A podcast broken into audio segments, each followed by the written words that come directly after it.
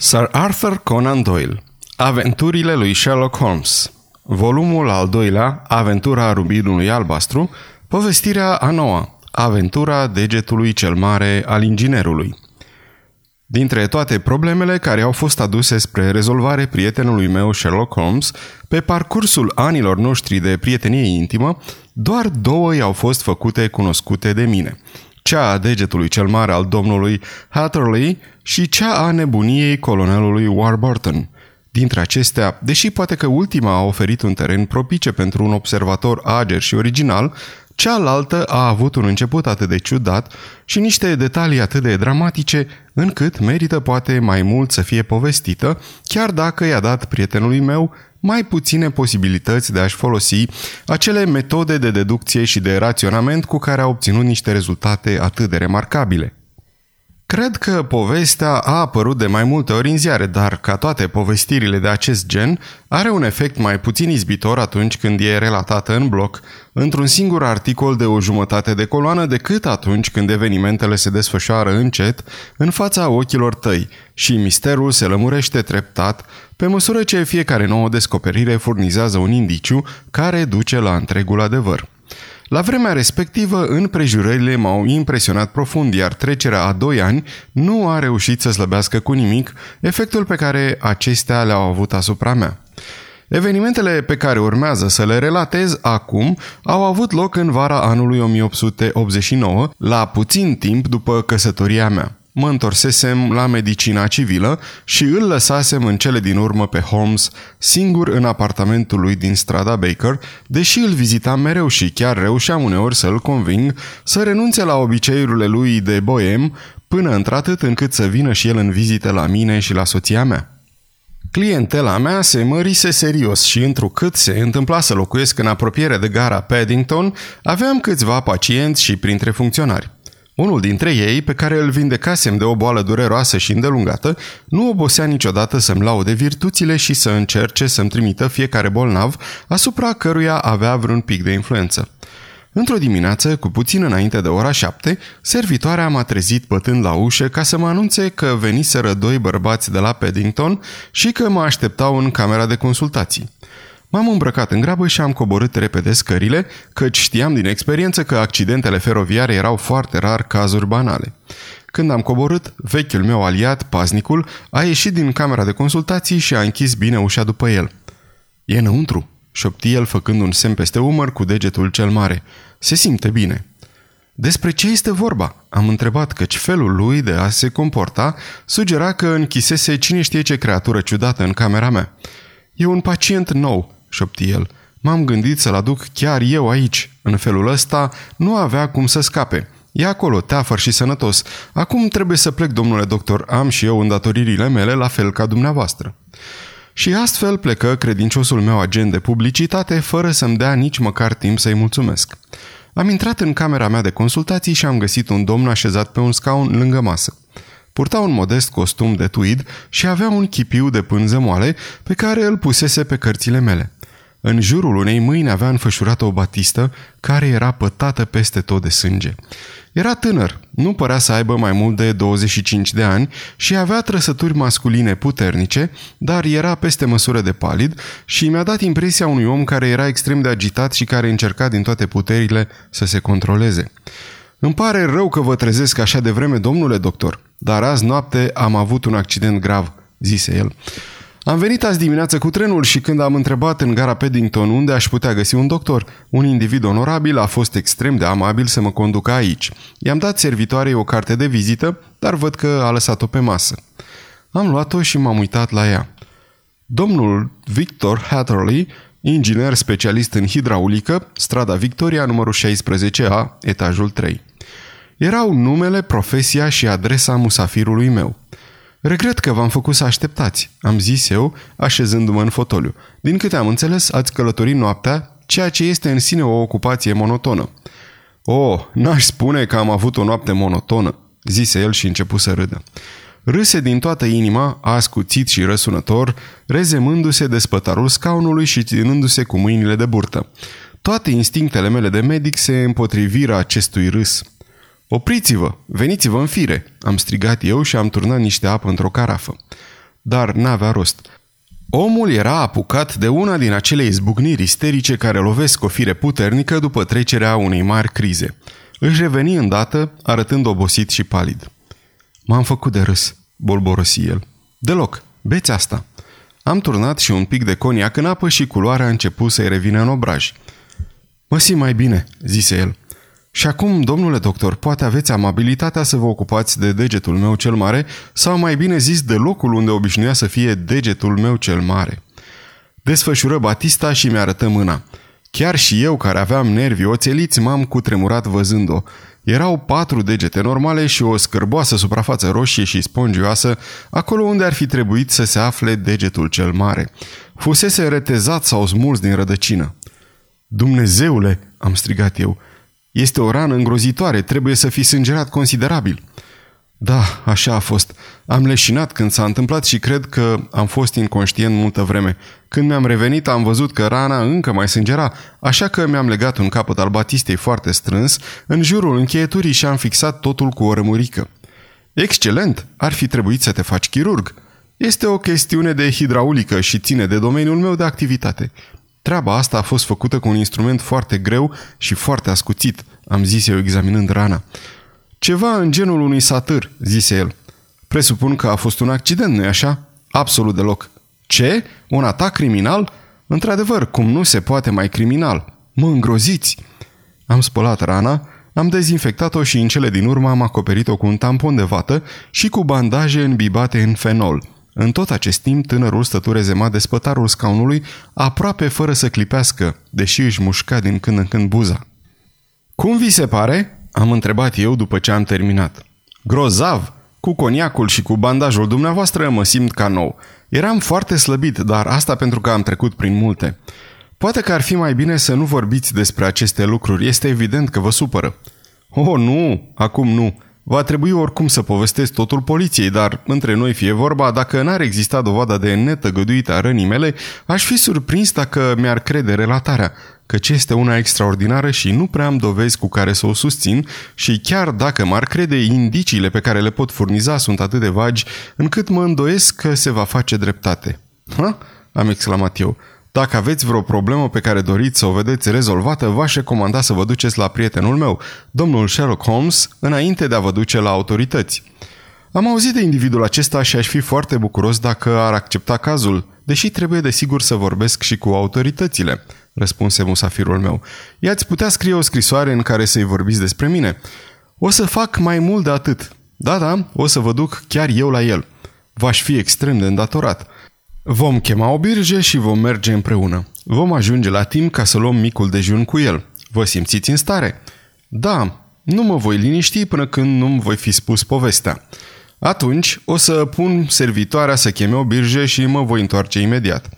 Am fugit la etaj, i-am explicat pe scurt soției mele despre ce era vorba și cinci minute mai târziu mă aflam într-o birge împreună cu noua mea cunoștință, îndreptându-mă spre strada Baker. După cum mă așteptam, Sherlock Holmes trândăvea în camera de zi îmbrăcat în halat, citind rubrica dispăruților din ziarul The Times și fumându-și pipa dinaintea micului dejun care era alcătuită din rămășițele pipelor fumate în ziua precedentă, toate uscate cu grijă și adunate pe colțul poliției șemineului. Ne primi în felul lui modest și cordial, comandă mai multe ouă și felii de slănină și mâncă cu poftă împreună cu noi. Când micul dejun l-a sfârșit, o invită pe noua noastră cunoștință să ia loc pe canapea, îi puse o pernă sub cap și un pahar cu coniac amestecat cu apă la îndemână. Se vede limpede că experiența prin care ați trecut nu a fost una obișnuită, domnule Hatterley, zise el. Vă rog, întindeți-vă pe canapea și simțiți-vă ca acasă. Spuneți-ne tot ce puteți, dar opriți-vă când obosiți și împrospătați-vă forțele cu puțin coniac. Vă mulțumesc, dar mă simt ca nou de când m-a bandajat domnul doctor și cred că micul dejun pe care mi l-ați oferit a completat restul, răspunse pacientul meu. O să vă răpesc cât mai puțin timp posibil, așa că voi începe imediat să vă relatez ciudatele mele experiențe. Aceasta este o înregistrare Cărțiaudio.eu. Această înregistrare este citită cu respectarea legislației în vigoare pentru www.cărțiaudio.eu. Copierea, repostarea, multiplicarea, vânzarea, închirierea sau difuzarea publică a acestei înregistrări fără acordul scris al www.cărțiaudio.eu constituie infracțiune și se pedepsește conform legislației în vigoare. Pentru noutăți, vă invităm să vizitați site-ul www.cărțiaudio.eu și să ne susțineți cu un like, subscribe și follow pe canalul de YouTube Cărți Audio. De asemenea, puteți să-i susțineți printr-o donație pe naratorii voluntari ai acestui canal. Vă mulțumim și vă dorim audiție plăcută în continuare. Holmes se așeză în fotoliul lui mare, având pe față expresia plictisită și obosită, care îi ascundea firea pasionată și nerăbdătoare, în timp ce eu am luat un loc în fața lui și astfel ascultarăm amândoi în tăcere bizara poveste pe care musafirul nostru ne-o prezentă în detaliu. Trebuie să știți că sunt orfan și burlac și că locuiesc singur cu chirie în Londra, zise el. Sunt de profesie inginer, specialist în hidraulică și am acumulat o experiență considerabilă pe durata celor șapte ani cât am fost ucenic la Vanner and Matson, binecunoscuta firmă din Greenwich. Acum doi ani, după ce mi-am terminat ucenicia și am moștenit de asemenea o sumă destul de mare de bani, în urma morții bietului meu tată, m-am hotărât să încep să-mi practic meseria și am închiriat niște birouri în strada Victoria. Bănuiesc că pentru toată lumea începutul independent în afaceri este o experiență îngrozitoare. Pentru mine a fost mai mult de atât. Timp de 2 ani nu am avut decât 3 consultații și o lucrare măruntă și doar cu asta m-am ales din meseria mea. Câștigul meu brut se ridică la 27 de lire și 10 șilingi. În fiecare zi, de la 9 dimineață până la 4 după amiaza, am așteptat în mica mea vizuină până când, în cele din urmă, am început să mă simt deprimat și să cred că nu voi avea niciodată o clientelă. Dar ieri, tocmai când mă gândeam să plec de la birou, secretarul meu a venit să-mi spună că afară așteaptă un domn care voia să vorbească cu mine despre afaceri. Mi-a dat și o carte de vizită pe care scria Colonel Lysander Stark. În urma secretarului a venit chiar colonelul, un bărbat destul de înalt, dar peste măsură de slab. Nu cred că am mai văzut vreodată un om mai slab ca el. Întreaga față se rezuma la un nas și o bărbie ascuțită, iar pielea de pe obraj era foarte întinsă peste pomeții care ieșeau în evidență. Totuși, faptul că era atât de slab părea să țină de natura lui și nu se datora vreunei boli, căci avea privirea strălucitoare, pasul vioi și era sigur pe el. Era îmbrăcat simplu, dar elegant și cred că avea mai degrabă 40 decât 30 de ani. Sunteți domnul Hatherley?" a zis el cu un oarecare accent german. Ei bine, domnule Hatterley, mi-ați fost recomandat ca fiind un om care nu numai că excelează în meseria lui, dar este de asemenea discret și capabil de a păstra un secret.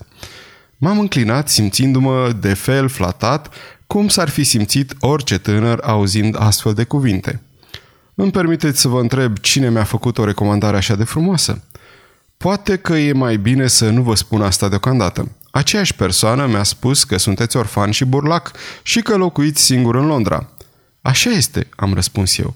Mă scuzați, dar nu văd ce legătură au toate acestea cu calificarea mea. Am înțeles că doriți să vorbiți cu mine despre afaceri. Fără îndoială. Dar veți vedea că, de fapt, ceea ce vă spun acum e la obiect. Am o însărcinare pentru dumneavoastră, dar este esențial să păstrați în totalitate secretul. În totalitate, înțelegeți? Și desigur că ne așteptăm la asta mai mult din partea unui om care e singur decât a unuia care locuiește în sânul familiei lui. Dacă promit să păstrez un secret, atunci puteți fi absolut sigur că așa voi face, am zis eu. În timp ce vorbeam, el s-a uitat foarte pătrunzător la mine, iar mie mi s-a părut că nu mai văzusem în viața mea o privire atât de bănuitoare și de interogatoare. Prin urmare, promiteți? a întrebat el în cele din urmă. Da, promit. Tăcere absolută înainte, în timpul și după lucrare. Nici o referire la chestiune, fie oral, fie în scris. V-am dat cuvântul meu de onoare. Foarte bine. Apoi a sărit deodată în picioare și, traversând camera, ca un fulger, a deschis ușa. Coridorul era gol. E în ordine, a zis el întorcându-se. Știu că secretarii sunt uneori curioși în privința treburilor angajatorilor lor. Acum putem vorbi în siguranță. Și-a tras scaunul foarte aproape de al meu și a început să se holbeze la mine cu aceeași privire interogatoare și gânditoare. Începusem să simt un sentiment de repulsie și ceva înrudit cu frica din pricina capricilor ciudate ale acestui schelet de om. Nici măcar groaza de a pierde un client nu m-a putut împiedica să-mi arăt nerăbdarea. Vă rog să-mi spuneți despre ce este vorba, domnule, am zis eu. Timpul meu e valoros. Dumnezeu să mă ierte pentru această ultimă propoziție, dar cuvintele mi-au scăpat pur și simplu de pe buze. Vă convine să primiți 50 de guinee pentru o noapte de lucru? a întrebat el. De minune. Spun o noapte de lucru, dar cred că o oră ar fi mai aproape de adevăr. Nu vreau decât să vă dați cu părerea despre o mașină hidraulică de ștanțat care s-a stricat. Dacă ne arătați ce nu merge, o vom repara noi curând. Ce credeți despre o astfel de însărcinare? Munca pare ușoară și plata e foarte generoasă. Exact. Vrem să veniți în seara asta cu ultimul tren. Unde? La Iford din Berkshire. Este un locșor aflat în apropiere de Oxfordshire și la mai puțin de 11 km de Reading. E un tren care pleacă din gara Paddington și care vă va lăsa acolo în jur de ora 11 și un sfert. Foarte bine. Voi veni să vă aștept cu o trăsură. Înseamnă că mai avem de mers de la gară? Da, locșorul nostru este destul de departe, la vreo 11 km bun de gara Iford. Prin urmare, de-abia dacă o să ajungem acolo înainte de miezul nopții. Bănuiesc că atunci nu o să mai fie vreo șansă să găsesc vreun tren înapoi spre Londra. Voi fi nevoit să rămân peste noapte. Da, v-am putea oferi cu ușurință un pat improvizat. E un lucru foarte ciudat. N-aș putea veni la o oră mai convenabilă. Am considerat că e mai bine să veniți târziu. Tocmai ca să vă recompensăm pentru orice inconvenient, vă plătim dumneavoastră, un tânăr necunoscut, un onorariu cu care altfel am obține o părere chiar de la cei mai buni din domeniul dumneavoastră de activitate. Totuși, dacă doriți să vă retrageți, aveți destul timp să o faceți. M-am gândit la cele 50 de guinee și la cât de bine mi-ar prinde. În niciun caz, am zis eu, voi fi fericit să mă adaptez dorințelor dumneavoastră, dar aș vrea să înțeleg puțin mai bine despre ceea ce doriți să fac. Desigur, e normal ca promisiunea de a păstra secretul, promisiune pe care v-am cerut-o cu insistență, să vă fi stârnit curiozitatea. Nu vreau să vă angajez să faceți nimic fără să știți în totalitate despre ce este vorba. Bănuiesc că nu trage nimeni cu urechea, nu așa? Absolut nimeni. Atunci, iată cum stau lucrurile. Probabil că știți că pământul decolorant, pământul folosit în purificarea petrolului, este un produs valoros și că nu se găsește decât în câteva locuri din Anglia? Așa am auzit și eu.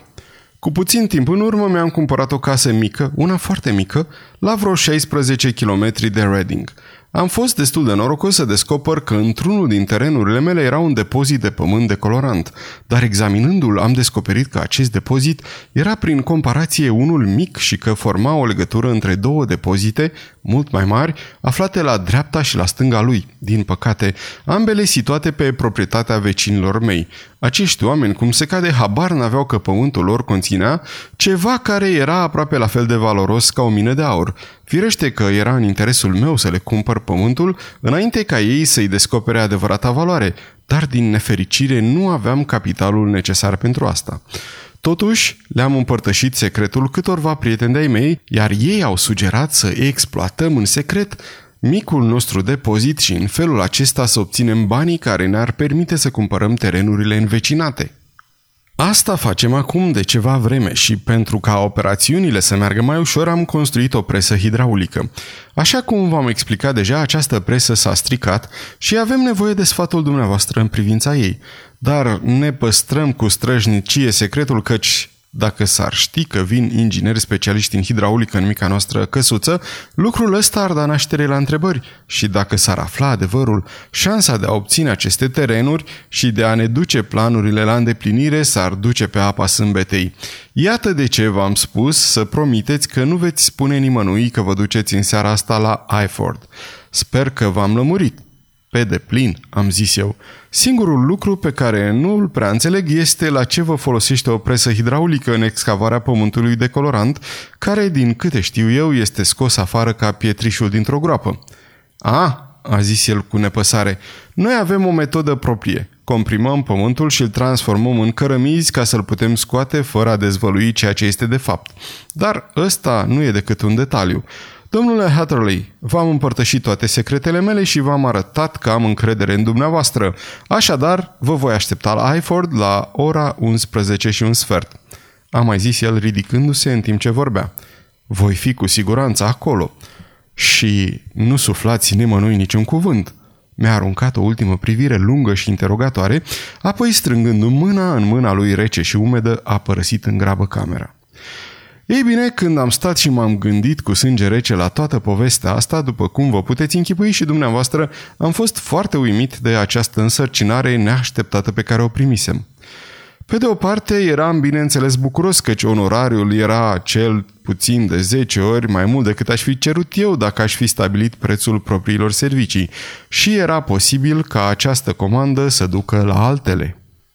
Pe de altă parte, fața și purtarea angajatorului meu mă impresionaseră neplăcut și nu credeam că tot ceea ce spusese el despre pământul decolorant era de ajuns ca să explice de ce era nevoie să mă duc acolo la miezul nopții și de ce era extrem de agitat la gândul că aș putea spune cuiva despre însărcinarea mea.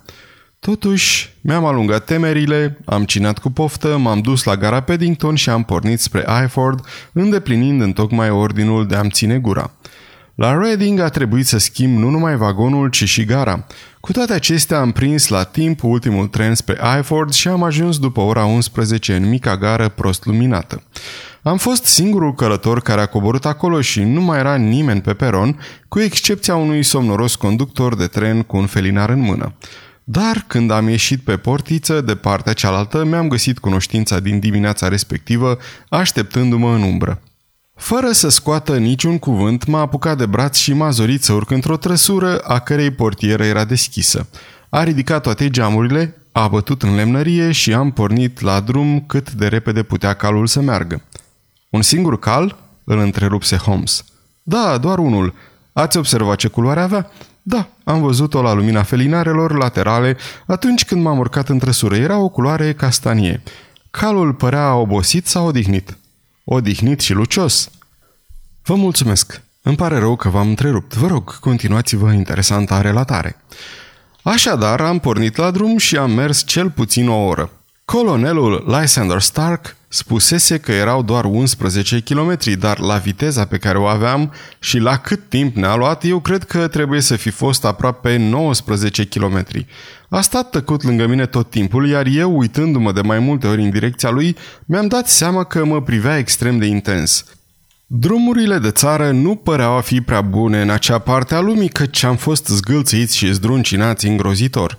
Am încercat să mă uit pe fereastră să văd cam pe unde ne aflam, dar geamurile erau mate și, în afară de pata strălucitoare a câte unei luminițe pe lângă care treceam, nu am putut să disting nimic. Din când în când mai făceam câte o remarcă pentru a rupe monotonia călătoriei, dar colonelul răspundea doar monosilabic și conversația s-a stins curând.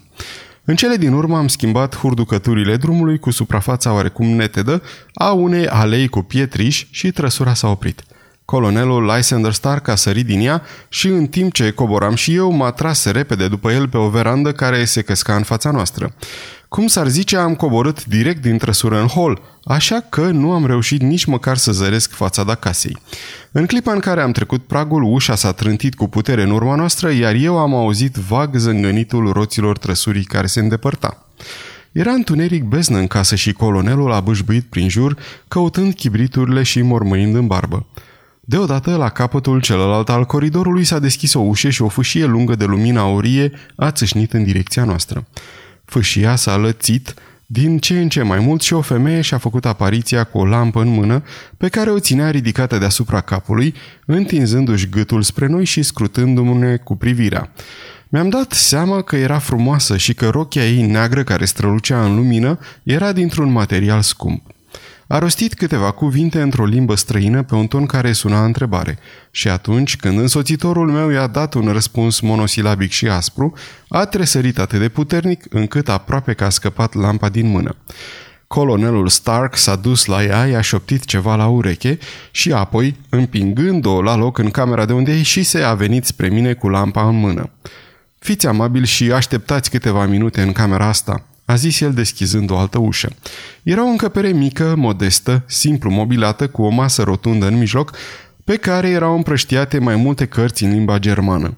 Colonelul Stark puse lampa pe un scrin aflat lângă ușă. Nu o să vă las așteptați mult, a mai zis el și a dispărut în întuneric. M-am uitat la cărțile de pe masă și, în ciuda faptului că nu cunosc germana, mi-am dat seama că două dintre ele erau tratate de știință, celelalte fiind volume de poezie.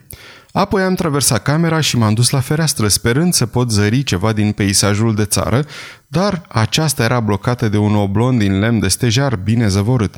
Era o liniște minunată în casă. Undeva pe coridor se auzea ticăitul puternic al unui ceas vechi, dar în afară de ăsta, totul era scufundat într-o tăcere profundă. M-a cuprins un sentiment vag de neliniște. Cine erau acești germani și de ce stăteau în locul ăsta ciudat și izolat? Și unde era locul ăsta? Nu știam decât că mă aflam la o distanță de vreo 16 km de Iford, dar n-aveam nici cea mai vagă idee dacă spre nord, spre sud, spre est sau spre vest. Era posibil ca Reading și alte orașe mari să fie undeva în apropiere, așa că la urma urmei locul putea să nu fie chiar atât de izolat. Totuși, era un lucru destul de sigur că ne aflam la țară, având în vedere liniștea absolută din jur. Am măsurat camera în lung și în lat, fredonând o melodie ca să-mi fac curaj și simțind că meritam din plin onorariul de 50 de guinee. Deodată, fără să se audă în prealabil vreun zgomot în mijlocul tăcerii totale, ușa camerei în care eram s-a deschis încet. În prag stătea femeia cu spatele la întunericul de pe hol și cu fața ei nerăbdătoare și frumoasă în lumina aruncată de lampa mea. Am văzut dintr-o privire că era îngrozitor de înspăimântată și acest lucru mi-a înghețat inima. Și-a dus un deget tremurător la buze ca să-mi facă semn să tac și mi-a șoptit câteva cuvinte într-o engleză stricată, privind mereu în întunericul din spatele ei ca un cal speriat.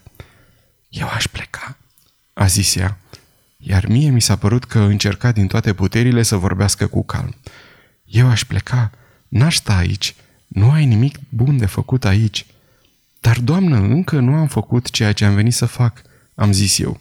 Nu pot să plec până nu văd mașina. Nu merită să aștepți, continuă ea. Poți să ieși pe ușă, nu e nimeni care să te împiedice. Apoi, văzând că zâmbeam și că dădeam din cap, a renunțat deodată la reținerea ei și a făcut un pas înainte cu mâinile împreunate. Pentru numele lui Dumnezeu, a șoptit ea, pleacă de aici până nu e prea târziu. Dar eu sunt cam încăpățânat din fire și cu atât mai doritor să mă implic într-o afacere cu cât există obstacole în drum. M-am gândit la cele 50 de guine ale mele la călătoria obositoare pe care o făcusem și la noaptea neplăcută care părea să mă aștepte. Toată tevatura asta pentru nimic? De ce să dispar pe furiș fără să-mi duc la îndeplinire însărcinarea și fără să primesc plata care mi se cuvenea? Din câte știam eu, femeia asta putea să fie monomaniacă sau nebună. Prin urmare, deși comportamentul ei mă speriase mai mult decât voiam eu să arăt, mi-am luat un aer vitaz și am dat din nou din cap și mi-am declarat intenția de a rămâne acolo unde eram. Femeia tocmai se pregătea să-și reînnoiască rugămințile când s-a auzit deodată o ușă trântindu-se la etaj și pași coborând pe scară.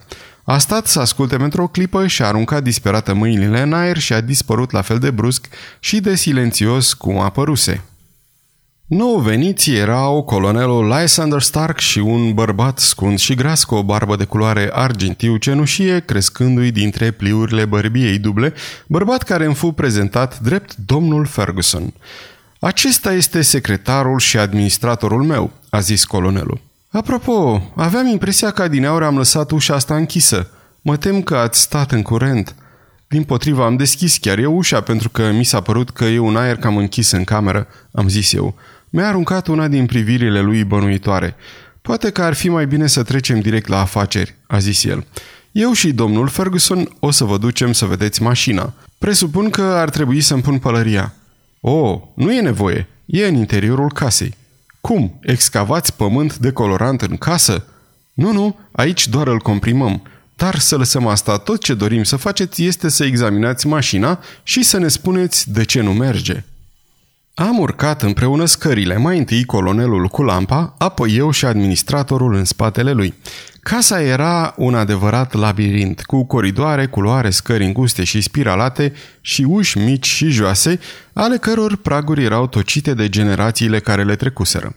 La etaj nu se vedea nici urmă de covoare sau de mobilă, în timp ce tencuiala cădea de pe pereții plini de igrasie și de pete verzi și nesănătoase. Am încercat să par cât mai nepăsător, dar nu uitasem avertismentele doamnei, chiar dacă nu le luasem în seamă, așa că nu i-am scăpat nicio clipă din ochi pe cei doi însoțitori ai mei. Ferguson părea un om morocănos și tăcut, dar, din cele câteva cuvinte pe care le-a rostit, mi-am dat seama că măcar era un compatriot. Colonelul Lysander Stark s-a oprit în sfârșit în fața unei uși joase pe care a descuiat-o. Dincolo de aceasta era o cameră mică și pătrată, în care nici măcar nu încăpeam toți trei deodată. Ferguson a rămas afară, iar colonelul m-a condus înăuntru. Acum ne aflăm chiar în interiorul presei hidraulice și ar fi extrem de neplăcut dacă cineva i-ar da drumul, a zis el. Tavanul acestei cămăruțe este de fapt pistonul care se lasă în jos și care lovește podeaua asta din metal cu o forță egală cu greutatea mai multor tone.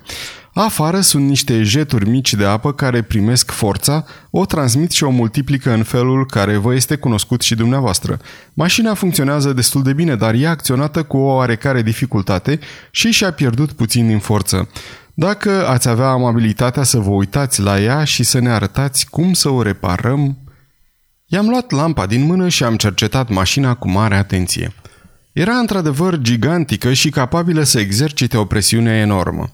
Dar când am ieșit afară și am lăsat în jos pârghile care o controlau, mi-am dat seama imediat după șuieratul care se auzea că era o scurgere mică undeva și că asta permitea apei să iasă dintr-unul din cilindrii laterali. La examinarea acestora am descoperit că banda de cauciuc din jurul capătului unei tije se micșorase și nu mai umplea corespunzător dulia de-a lungul căreia funcționa. Era clar că din cauza asta se pierdea presiunea și le-am spus acest lucru însoțitorilor mei, care mi-au urmărit observațiile cu mare atenție și au pus mai multe întrebări practice referitoare la felul cum ar fi trebuit să repare defecțiunea. După ce am lămurit, m-am întors în camera principală a mașinii și m-am uitat mai bine la ea ca să-mi satisfac propria curiozitate. Era evident, dintr-o privire, că povestea cu pământul decolorant era pur și simplu o invenție, căci ar fi fost absurd de presupus că cineva ar putea construi o mașină atât de puternică pentru un scop atât de nepotrivit. Pereții erau din lemn, dar podeaua era din fier și când am examinat-o am văzut că era acoperită cu o depunere metalică. Tocmai mă lăsasem pe vine și mă chinuiam să adun puțin din această depunere ca să-mi dau seama exact despre ce era vorba când am auzit o exclamație mormăită în germană și l-am văzut pe colonel uitându-se la mine cu o față cadaverică. Ce faceți aici?" a întrebat el. M-am înfuriat că fusese împăcălit de o poveste atât de elaborată ca aceea pe care mi-o spusese el. Vă admiram pământul de colorant, am zis eu. Cred că v-aș putea sfătui mai bine în privința mașinii dumneavoastră dacă aș ști exact în ce scop este folosită. În clipa în care am rostit aceste cuvinte, mi-am regretat nesăbuința. Fața colonelului deveni rigidă și ochii scăpărară veninoși. Foarte bine, a zis el. O să aflați totul despre mașină. A făcut un pas înapoi, a trântit ușa și a răsucit cheia ambroască. M-am repezit spre clanță și am tras de ea cu putere, dar ușa era bine înțepenită și nu a cedat niciun pic loviturilor mele cu pumnii și cu picioarele. Hei!" am strigat eu. Hei, domnule colonel, lăsați-mă să ies!" Și deodată liniștea a fost spartă de un sunet care mi-a făcut inima cât un purice. Era zgomotul pârghilor și șuieratul cilindrului defect. Colonelul pusese mașina în funcțiune. Lampa rămăsese în locul unde o pusesem atunci când examinasem podeaua. La lumina ei am văzut că tavanul negru se lăsa în jos spre mine, încet și cu zmucituri, dar, așa cum nimeni nu știa mai bine ca mine, cu o forță care într-o clipă avea să mă zdrobească și să mă transforme într-o bucată de carne fără formă. M-am aruncat urlând asupra ușii și am zgâriat cu unghiile broasca. L-am implorat pe colonel să mă lase să ies, dar zgomotul necruțător al pârghiilor mi-a năbușit strigătele. Tavanul era acum doar la o jumătate de metru deasupra capului meu și, ridicându mâna, i-am pipăit suprafața tare și aspră. Apoi mi-a trecut prin minte că chinurile morții mele vor depinde foarte mult de poziția în care aveam să-mi găsesc sfârșitul. Dacă mă culcam pe burtă, greutatea urma să se lase pe coloana mea vertebrală și m-am cutremurat gândindu-mă la îngrozitorul trosnet. Poate că era mai ușor invers și totuși aveam oare curajul să stau întins pe spate și să mă uit la acea umbră ucigătoare coborând spre mine? Deja nu mai puteam sta în picioare când atenția mi-a fost atrasă de ceva care mi-a readus speranța în suflet. Am spus că deși podeaua și tavanul erau din fier, pereții erau din lemn. În timp ce aruncam o ultimă privire grăbită în jur, am văzut între două scânduri o dâră subțire de lumină care se lărgea din ce în ce mai tare pe măsură ce un lambriu mic era împins înapoi. Pentru o secundă, de-abia mi-a venit să cred că există într-adevăr o ușă care ducea departe de moarte. În clipa următoare m-am aruncat prin deschizătură și am aterizat pe jumătate leșinat în partea cealaltă. Lambriul se închise din nou în spatele meu, dar auzind zgomotul lămpii zdrobite și apoi al celor două lespezi de metal lovindu-se una de alta, mi-am dat seama că scăpasem ca prin urechile acului. Mi-am revenit când m-am simțit tras cu putere de încheietură și am văzut că zăceam pe pardoseala de piatră a unui coridor îngust, în timp ce femeia stătea plecată deasupra mea și trăgea de mine cu mâna stângă, ținând în cea dreaptă o lumânare.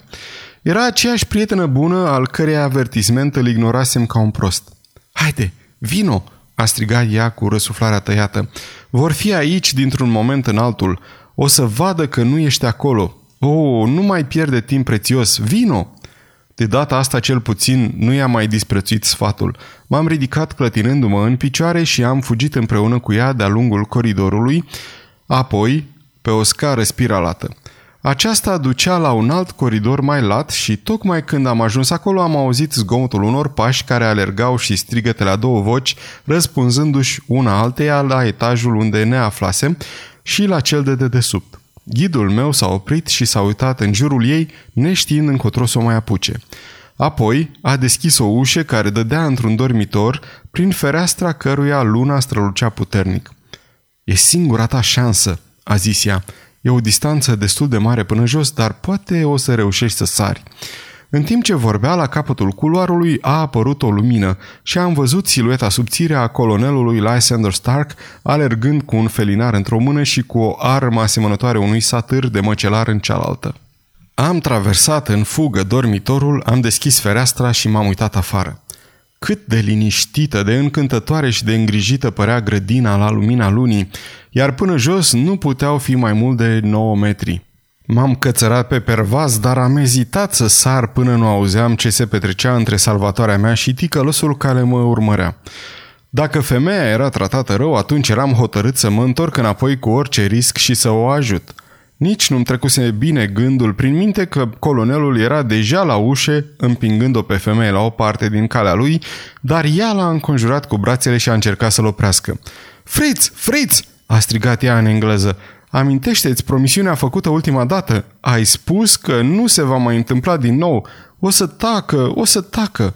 Ești nebună, Eliz, a urlat el, luptându-se să scape de ea.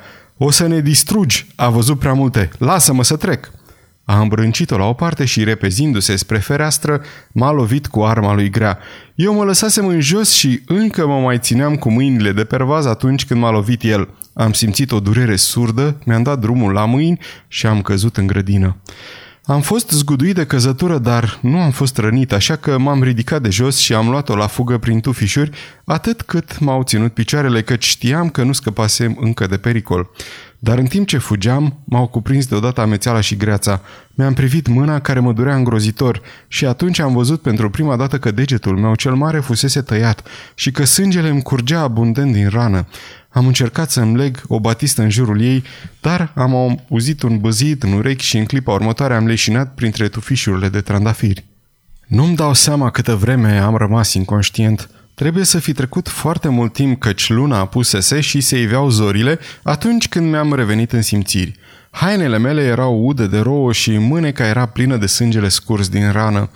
Durerea mi-a reamintit într-o secundă toate detaliile aventurii mele nocturne, iar eu am sărit în picioare cu sentimentul că nu scăpasem încă de urmăritorii mei. Dar spre uimirea mea, când m-am uitat în jur, n-am văzut nici urmă de casă sau de grădină. Zăcusem în colțul unui gard viu, aproape de drumul principal, iar puțin mai jos se afla o clădire lungă, care atunci când m-am apropiat de ea s-a dovedit a fi chiar gara unde coborusem cu o noapte înainte. Dacă n-ar fi existat rana urâtă de la mâna mea, aș fi crezut că tot ce se întâmplase în decursul acelor ore îngrozitoare nu fusese decât un coșmar. Pe jumătate amețit m-am dus la gară și am întrebat de trenul de dimineață. Avea să sosească unul dinspre Reading în mai puțin de o oră. Am observat că de serviciu era același conductor de tren care fusese acolo la sosirea mea. L-am întrebat dacă auzise vreodată de colonelul Lysander Stark. Numele nu era cunoscut. Văzuse în noaptea precedentă vreo trăsură așteptându-mă? Nu, nu văzuse. Exista vreo secție de poliție prin apropiere? Era una la aproximativ 5 km departare. Era prea departe să mă duc până acolo așa slăbit și bolnav cum eram. M-am hotărât să aștept până mă întorceam în oraș înainte de a le povesti polițiștilor ce mi se întâmplase. Am ajuns la Londra cu puțin timp după ora 6, așa că m-am dus mai întâi să-mi bandajeze rana doctorul și apoi a fost destul de amabil să mă aduc aici. Vă încredințez dumneavoastră cazul și voi face în tocmai cum mă veți sfătui. După ce ascultarăm această extraordinară relatare, eu și prietenul meu rămaserăm amândoi tăcuți pentru o vreme. Apoi, Sherlock Holmes luă de pe raft unul din obișnuitele caiete voluminoase în care își ținea tăieturile din ziare. Am aici un anunț care vă va interesa, zise el. A apărut cam acum un an în toate ziarele. Ascultați! Dispărut în data de 9 ale lunii curente domnul Jeremiah Hailing, 26 de ani, inginer specialist în hidraulică. A plecat de acasă la ora 10 seara și nu a mai fost văzut de atunci. Era îmbrăcat, etc., etc. Ha, îmi închipui că asta reprezintă ultima dată când mașina colonelului a avut nevoie de o revizie generală. Dumnezeule, strigă pacientul meu, asta explică ce a zis fata. Fără îndoială, e destul de clar că și colonelul era un om cu sânge rece și disperat, hotărât să nu lase nimic să stea în calea micului său plan, precum acei pirați adevărați care nu lasă în urmă niciun supraviețuitor atunci când capturează o corabie. Ei bine, fiecare clipă e prețioasă, așa că dacă vă simțiți în stare, vom merge imediat la Scotland Yard înainte de a porni spre Iford. Trei ore și ceva mai târziu ne aflam cu toții în tren, îndreptându-ne dinspre Reading spre sătucul Berkshire. Eram eu, Sherlock Holmes, inginerul specialist în hidraulică, inspectorul Brad Street de la Scotland Yard și un polițist îmbrăcat în haine civile. Bradstreet întinsese pe banchetă o hartă a regiunii și era ocupat să traseze cu compasul un cerc în mijlocul căruia se afla Iford. Iată, zise el, cercul ăsta e trasat pe o rază de 16 km în jurul satului. Locul pe care îl căutăm trebuie să fie undeva în apropierea liniei acesteia. 16 km, parcă ați spus, domnule. Călătoria cu trăsura a durat o oră.